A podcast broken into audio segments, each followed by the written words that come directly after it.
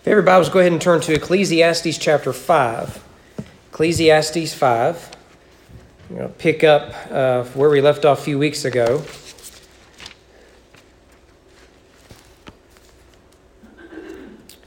Ecclesiastes 5. And we want to read verses 8 to 20. Ecclesiastes 5, 8 to 20. If you will, stand with me out of reverence for, for God's holy word. Solomon writes in the inspiration of the Holy Spirit, verse 8 If you see in a province the oppression of the poor and the violation of justice and the righteousness, do not be amazed at the matter, for the high official is, is watched by a higher, and, and there are yet higher ones over them. But this is gain for a land in every way, a king committed to cultivated fields. He who loves money will not be satisfied with money nor he who loves wealth with his income. This also is vanity. When goods increase, they, they increase who eat them. And what advantage has their owner but to see them with his, his, his eyes? Sweet is the sleep of a laborer, whether he eats little or much. The full stomach of the rich will not let him sleep. There's a grievous evil that I have seen under the sun. Riches were kept by their owner to his hurt. Those riches were lost in a bad venture, and he is father of a son, but has nothing in his hand. He came from his mother's womb, he shall go again, naked as he came, shall take nothing for his toil that he may carry away in his hand. This also is a grievous evil. Just as he came, so shall he go. What gain is there to him who toils for the wind? Moreover, all his days he eats in darkness and much vexation, sickness, and anger. Behold, what I have seen to be good and fitting is to eat and drink and find enjoyment in all the toil with which one toils under the sun, few days of his life that God has given him, for this is his lot. Everyone also to whom God has given wealth and possessions and power to enjoy them, to accept his lot and rejoice in his toil, this is the gift of God. For he will not much remember the days of his life, because God keeps him occupied with joy in his heart. Let's go, Lord, in prayer. Father, we ask as always you open our heart and our mind, uh, that we would receive and understand your word, our eyes that we'd see your glory, our ears that we would hear and heed, our mouth that we'd speak the truth and the hope we have in Christ our hands and feet that we would go in obedience. May we be transformed by the power of the gospel for the glory of Christ and the good of your kingdom. May I decrease so that you can increase. name yourself we pray. Amen. May be seated.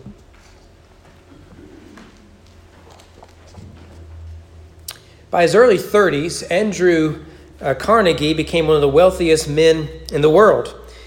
Uh, he is the forerunner of what we now call U.S. Steel, and he uh, quickly realized that his greed was not good for his soul. He wrote, quote, Man must have an idol. The amassing of wealth is one of the worst species of, of idolatry. No idol more debasing than the worship of money. Whatever I engage in, I must push inordinately. Therefore, should I be careful to choose the life with which will be the, be the most elevating in character to continue much longer, overwhelmed by business cares and with most of my thoughts wholly upon the way to make more money in the shortest time, must degrade me beyond hope of permanent recovery. I, he says, will resign business at 35, but during the ensuing two years, I wish to spend the afternoons in secured instruction and in reading systematically. Well, if you know anything about Andrew Carnegie, he did not retire at age 35. One of his biographers, Joseph Frazier, said regarding this quote Neither Rockefeller nor Ford nor Morgan could have written this note, nor would they have understood the man who did. He, of course, didn't retire at 35. One biographer puts it this way, or around not a biography, one of his workers said, quote, Although Carnegie built 2,059 libraries, a steel worker speaking for many, told an interviewer, quote, We didn't want to build we didn't want him to build a library for us. We would rather have had higher wages. At that time, steel workers worked 12 hour shifts on floors so hot they had to nail wooden platforms under their shoes. Every two weeks, they toiled in inhuman 24 hour shifts, and then they got their sole day off. The best housing they could afford was crowded and filthy. Most died in their 40s or earlier from accidents or disease. Well, Carnegie at least hit the nail on the head And he knew something had to change for the good of his own soul and for the good for his workers. The problem is, like so many, it is easier to say uh, what the cure could be. It's another thing to take the cure and to walk away. Since its inception, greed has been a, one of the primary gods, idols of our great nation. So much so that whenever one pulls out a, a bill of some kind and you see written on our coinage, In God we trust, we may wonder if it is speaking of the true God of the universe or the God in which the inscription is found in. Seems like in America, the only God we do trust is that of the almighty dollar. And isn't it odd that the richest nation in the world is also the most anxious, the most oppressed, and the most indebted of all the nations? Maybe the solution to man's ill was not, in fact, the eradication of poverty after all. Greed, we, we have discovered in the history of America, is a poor savior. Notice what the critic does here. He's, he's done this in the past, right? In chapter 2, he talked about greed, but here he provides a, a full take on the issue of greed. He says a couple things about the issue of greed. The first thing he says about greed is that greed is a blood sucking leech. Right? Is, is, uh, they don't teach you to, to come up with fancy points like that in cemetery, but, but there you go. A good summary is that greed is a blood sucking leech. The thesis is laid out there for us in verse 10. He who loves money will not be satisfied with money, nor he who loves wealth with his income. This also is vanity. Pretty straightforward. He who loves money will not be satisfied with money. And this is the great lie of the American dream. If you have enough, it'll be enough. In his book on Psalm 23, Traveling Light, Max Lucado introduces it this way quote, Come with me to the most populated prison in the world. The facility has more inmates than bunks, more prisoners than plates, more residents than resources. Come with me to the world's most oppressive prison. Just ask the inmates, and they will tell you they are overworked and underfed. Their walls are bare, and their bunks are hard. No prison is so populated, no prison so oppressive, and what's more, no prison is so permanent. They are never released. There is no escape.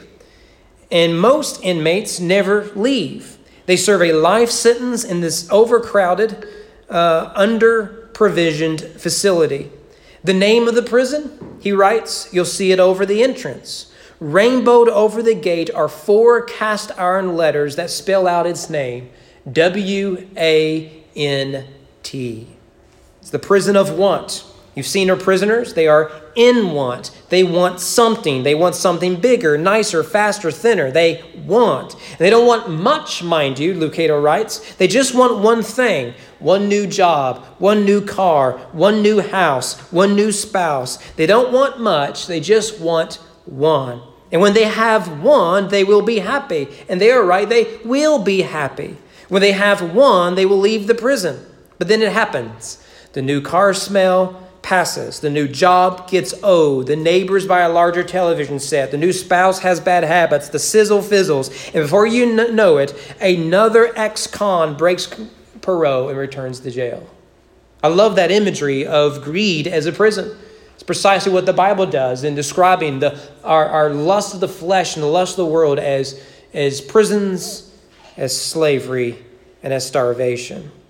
Now, the defense of that thesis is laid out there in verse 11. When goods increase, they increase who eat them. And what advantage has their owner but to see them with his eyes? That is to say, the more you have, the more you suddenly need. Ever wonder, for example, how your grandparents survived on such uh, meager means? I mean, think about it. Chances are your grandparents survived on a single income a single income. Can I tell you how your grandparents survived? First of all, there is no cable bills, no streaming services, no, no cell phone plan, no subscription plans to countless products. You know, oh, it's only $5 a month. That's the cost of a cup of coffee. Oh, that's not so bad. Here, here, here, this is just $10 a month. You make that easily in an hour. That reminds me, what they also didn't have was $5 cups of coffee. They didn't have any of that. They didn't eat out every day. One car, one vacation, no neighbors, and no Amazon. It really is amazing when you think about it. You strip all of that stuff away. Could you live off of that? Of course. Take away the large mortgage, take away the large interest loans, take away the student loans, take away all of that sort of stuff. And yet somehow they were as if not more happy than many of us are with far more. I remember where I pastored before, there was a farmer who uh, was a little boy during the Great Depression. I don't remember the full story, but I remember asking him sort of what it was like to, to go through that dark period of our nation's history. And his answer just stuck with me. He said, Well, we knew we were poor growing up. We just didn't know really, uh, to, to comparison, we didn't really know that we were poor. We knew we were poor, but we didn't know any better. In fact, when, when all of that stuff hit, look, it didn't affect us. Dad didn't have stock in, in New York. We, we weren't going to the city to get stuff. Our jobs weren't dependent on that. No, we really didn't notice a whole lot. Food came from the soil, our home came from the woods, and our love came from one another and family. Yes, we understood times were hard for America, but didn't affect us a whole lot. Shortly after I, became pastor in Breckinridge County, a uh, ice storm hit. I've told you about it before. Our son was three months old, something like that, and really scary time for, for my wife and I. And uh, new, we still had that new parent smell, right? And then the local crisis hits, kind of a scary time. I remember there was one family, they're farmers, and uh, I asked, you know, how did you manage through the last two or three weeks of no power and all the ice and all this? And he's like, yeah, I still worked on the farm. We had a generator, and uh, uh, I had my own propane thing, and uh, we fed the cows. We ate what we had canned. We survived just fine. There's something freeing about that. Something freeing indeed. Now we discover that increased wealth may mean for us a better neighborhood, doesn't it? Makes you a few dollars. Maybe you can get that little nicer house in that neighborhood, a little safer house, a little better location, and, and better property values and long term investments. Yeah, that's good. The problem is now you're the new member of the neighborhood and you discover you're now the poorest member of this neighborhood. The guy next to you has, has more than you do. And we've got to keep up with that. And that's just simply not enough. I believe that keeping up with the Joneses is, in fact, the America's favorite pastime and has been for generations. When one of my favorite old songs by DC Talk, they take on this very issue in the song called Things of This World. They write 70 years is all we got. To accumulate goods seems to mean a lot. For the first 20 years, you're off to school, learning principles and learning the tools to make a lots of money. The ultimate goal gain the whole world, and you lose your soul. Humanism is on a roll. 20 gets the knowledge, 30 years to apply, and just 20 years left for asking why. I didn't realize what it was all about. Was there any use in these rigorous routes? The solution to this issue is actually laid out for us early on there in verse 12. Sweet is the sleep of a laborer, whether he eats little or much, but the full stomach of the rich will not let him sleep. If greed feeds an endless cycle of more upon more, the answer to greed is not more, it is contentment. The man who works hard and returns home to spend the evening with his family is happier than the wealthy fat cat who lacks such blessings. So you tell me then who is wealthier? The poor man whose family adores him, respects him, and will bury him, or the man with a, with a with staff and investments, and at his funeral, everyone wants to know what they will get from him now that he is dead. Think about it. Who was truly richer in the Christmas carol? Ebenezer Scrooge before he was haunted by those ghosts? Or Bob Cratchit, who couldn't afford a half decent turkey for his family? So, not only is greed a blood sucking leech, Greed, the critic tells us, cannot cure the soul. That's in verses 13 to 17. Several years ago, I watched the what was then called the WB. Now I think it's the CW. Um, but nevertheless, you don't care about any of that, nor will it change your life. But it was WB back then. They had a show called Smallville. Smallville is the hometown of Superman. For those of you who don't know, Superman is not a real person, nor is Smallville. Okay, just to but preacher, anyways. Um, but but so it's all about how uh, Clark Kent is growing up as a teenager, discovering his powers and all that sort of stuff. There's one episode that really stuck out to me. Uh, the Kents, uh, Clark Kent and his his adoptive parents, they they befriend this little boy and they bring him into to their home and they discover he's got cancer and he's dying of cancer, and he's laying on his deathbed. And, and Clark says, look, if we could just cure the cancer, surely we should just cure the cancer. We can just cure the cancer. Someone has to have the cure. After all, he's Superman. He, he, he can, he can, he can uh, uh, uh, leap tall buildings in a single bound. Right? He, he, he, can, he is faster than the speeding bullets. Surely he can save this little boy dying of cancer. And so he runs all over the world. He, he goes to see what the latest technology says and what the best doctors have to say. He, he brings them in and all this sort of stuff. And by the end of it, the boy dies of his cancer. And what Clark Kent, the future Superman, has to learn is, is that not even Superman can cure death. Not even Superman can do that. Is greed really any different?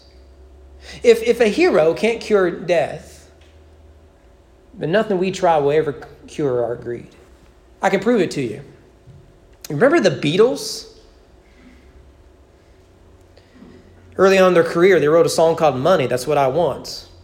The best things in life are free, but you can keep them for the birds and the bees. Now give me money, that's what I want. Your loving gives me a thrill, but your loving don't pay my bills. Now give me money, that's what I want. Hey, it's your generation, don't judge me. I'm looking at your generation, folks. Can I just add this footnote? I, I still got more to do here with the Beatles, but at our wedding, this is free. It has nothing. It will not bless your soul. At our wedding, we played "All My Life" as an instrumental coming in, and we had members of our church, youth minister at the time.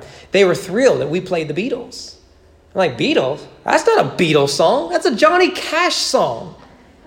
So one night after church, we played the Cash version. They played the Beatles version, and we agreed to disagree after that night. I'll stick with Johnny and the boys. They go on, money don't get everything. It's true. What it don't get, I can't use. Now give me money. That's what I want. Act two, right? Cut the act two. Years later, what is the song they wrote? Can't Buy Me Love by the Beatles. I'll buy you diamonds, ring, my friends, if it makes you feel all right. I'll get you anything, my friend, if it makes you feel all right. Because I don't care too much for money. Money can't buy me love. I'll give you all I got to give if you say you love me too. I may not have a lot to give, but what I've got, I'll give to you. I don't care too much for money. Money can't buy me love. That's the history of humanity, isn't it? Early on, when we were young and dumb, we think if only I had just a little bit more, I can break out of the prison of wants. Only to discover the problem isn't what I lack in material things but something that transcendent. The critic laments among a pattern, this pattern among the rich and poor alike in verses 13 and 14. There is a grievous evil that I have seen under the sun. Riches were kept by their owner to his hurt. Those riches were lost in a bad venture, and his father of a son, he has nothing in his hand. You see, instead of enjoying the blessings of God, this metaphorical man has had a tendency to exploit, to risk, and to gamble their way into harm. Have you ever studied the amount of debt the average American is in right now? According to one study, the average American is in debt by $52,000 a year.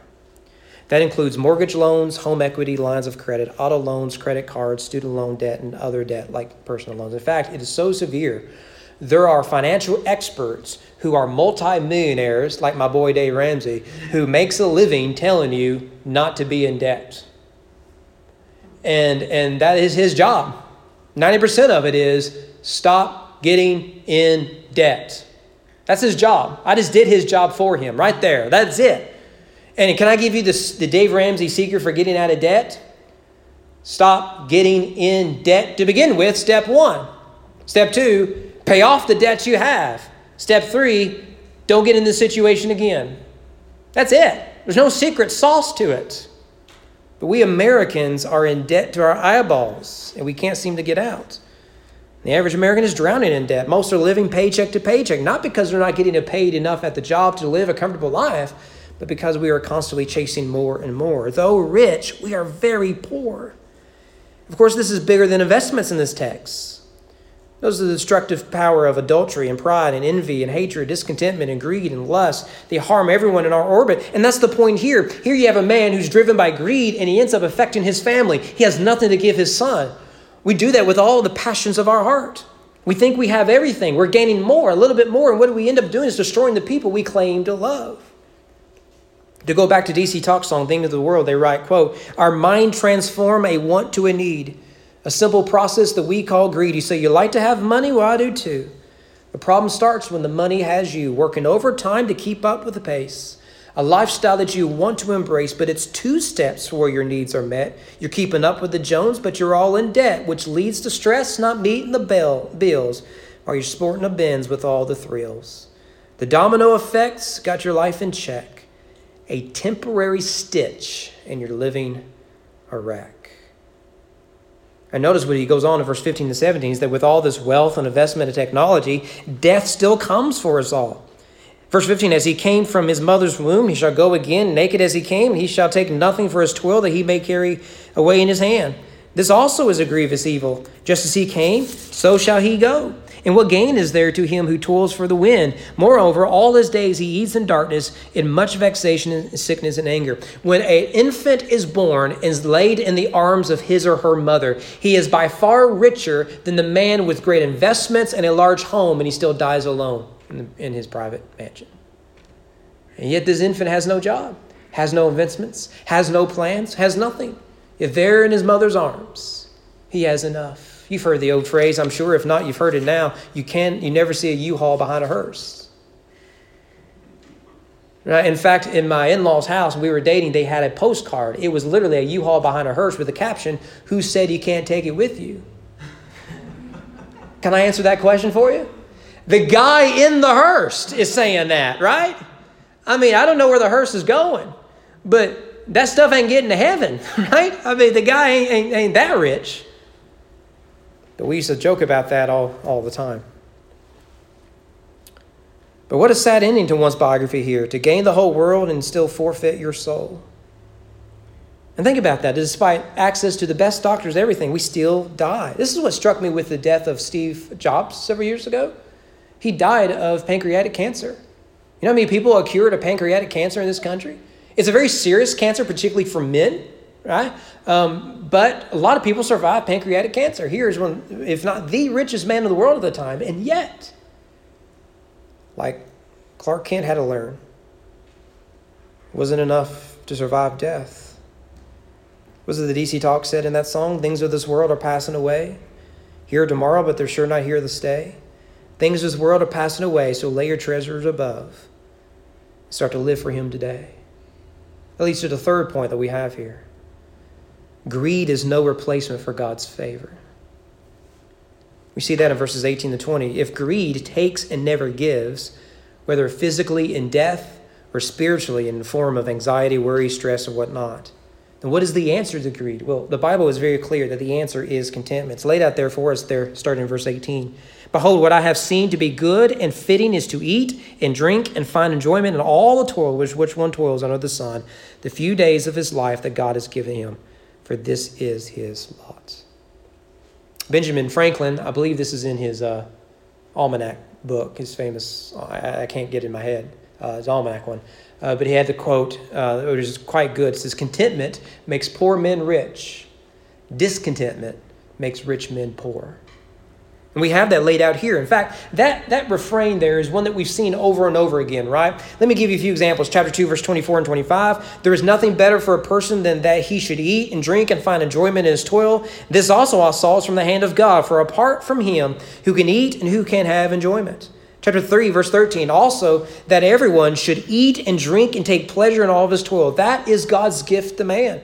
Chapter 5, verse 18, that, that we just see Behold, uh, what I have seen to be good and fitting is to eat and drink and find enjoyment in all the toil which one toils under the sun, the few days of his life that God has given him, for this is his lot. Moving forward in chapter 8, verse 15, I commend joy, for man has nothing better under the sun but to eat and drink and be joyful, for this will go with him in his toil through the days of his life that God has given him under the sun. Chapter 9, verse 7 Go eat your bread with joy and drink your wine with a merry heart, for God has already proved what you do. I'm sensing a pattern here. The answer that the critic says here is that yes, there's a lot of vanity we spend our lives in, but in that vanity distracts us from what it, the gift that God has already given us to eat and drink and be merry, for God has blessed us with much. Notice here he says in verse 18 that God has given him. God has given him, which means contentment is a spiritual gift, not a physical entitlement. It's a big difference. We believe through greed or through lust or through uh, whatever it might be that if I had a little more, if I had this other thing, if I tried this, then I will be content. In other words, contentment is something for sale. If I had this relationship, if I had this other career, if I finish school, if I travel over here, if, if, if I get more kids, if I have a larger family, if I do this or that, that, that then contentment becomes something I earn. Thus, you see the religious nature of this very issue. That's why we call it idolatry, it's false worship.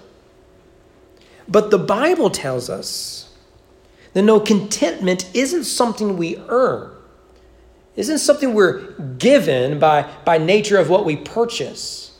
It is a gift that comes exclusively from God. Contentment is something we must receive. The story goes of a pastor who tells the story of a man who came to his office after a great financial catastrophe. He says, Pastor, I don't know what to do. I've lost everything. Pastor says, I'm sorry to hear that. I didn't know you lost your character. No, you don't understand, Pastor. I, I didn't lose my character. I've lost everything. Pastor, I'm so sorry to hear that. I didn't realize you lost your faith. No, no, Pastor, I didn't lose my faith. I, but, but I've lost everything. This financial disaster, I've lost everything. I've got nothing now. Well, I'm so sorry to hear that. You can't believe you lost your salvation. Well, Pastor, I didn't lose my salvation. Well, it sounds to me, he said, you've not lost anything of great importance. It isn't until we discover that contentment comes from God and not wealth or circumstances will we ever possess contentments. One of the things I have a habit of doing, particularly here at the office, I have a habit of losing my keys. You ever do that? Can I give you a hint? Can I tell you where your keys are? They're not hanging up where you put them in the house. They're not sitting on your desk. They're not in a drawer. Can I tell you where they are? If you're looking for your keys right now, I'll tell you where they are right now. I'm going to solve all your problems right here. They are in your pocket. You know I'm right. They are in your pocket. You can, you can search high and low for those keys. You're going to find them in your pocket. Can I tell you a little secret here? What you'll discover in that moment is the very thing you were looking for you already had on you. If only you reached for it. So, too, contentment is not something we build up to. It isn't something we earn. It isn't something we fight for. It is a gift we simply received. We already have it in Christ. If only we'd find it, that it's right there. What is it that Paul said in 1 Timothy 6 6? Godliness with contentment is great gain. What a wonderful ending to this chapter, isn't it, there in verse 20? For he will not much remember the days of his life because God keeps him occupied with joy in his heart. That's a great ending to a chapter, isn't it? toil, sweat, tears, pain, heartache, stress, sorrow. That's the story of every man and woman. You will not escape that. But to him who is content in Christ and finds the joy of his heart in his Maker, he remembers none of it because his eyes are focused on the blessings he has on God.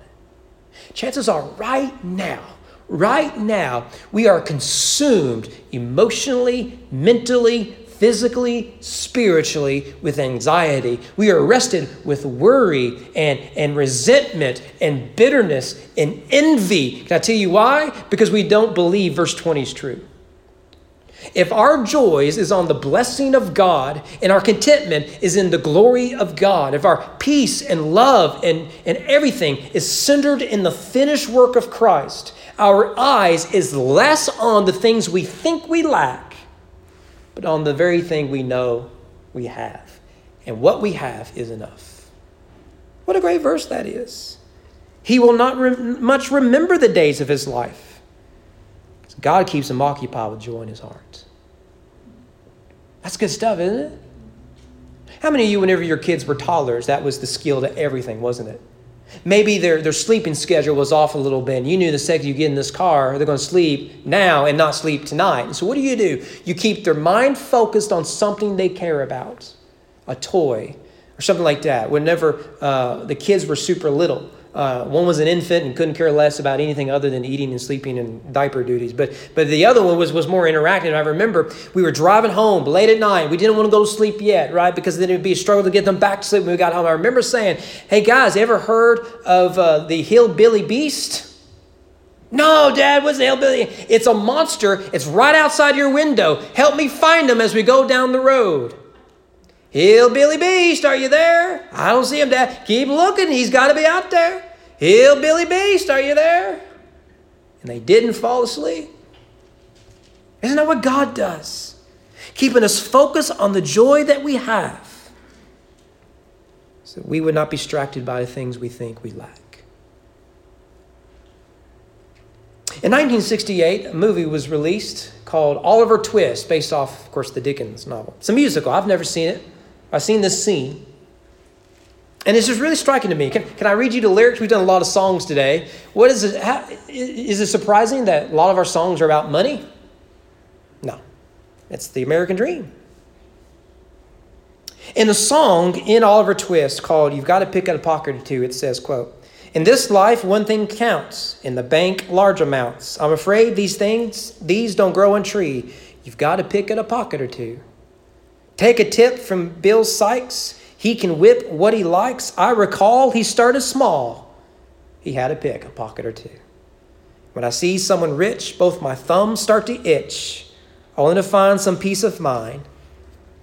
We got to pick a pocket or two.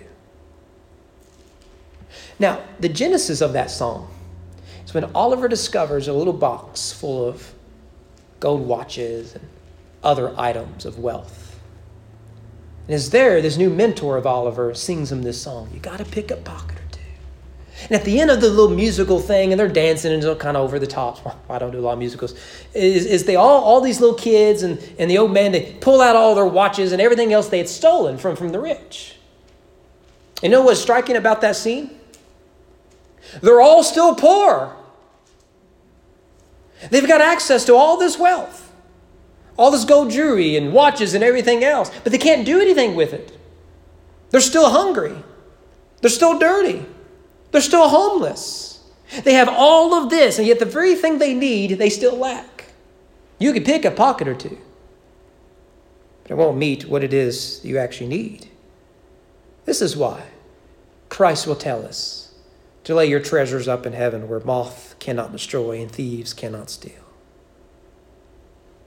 But you see, it isn't just money that Christ is speaking of in that text, it's our very soul.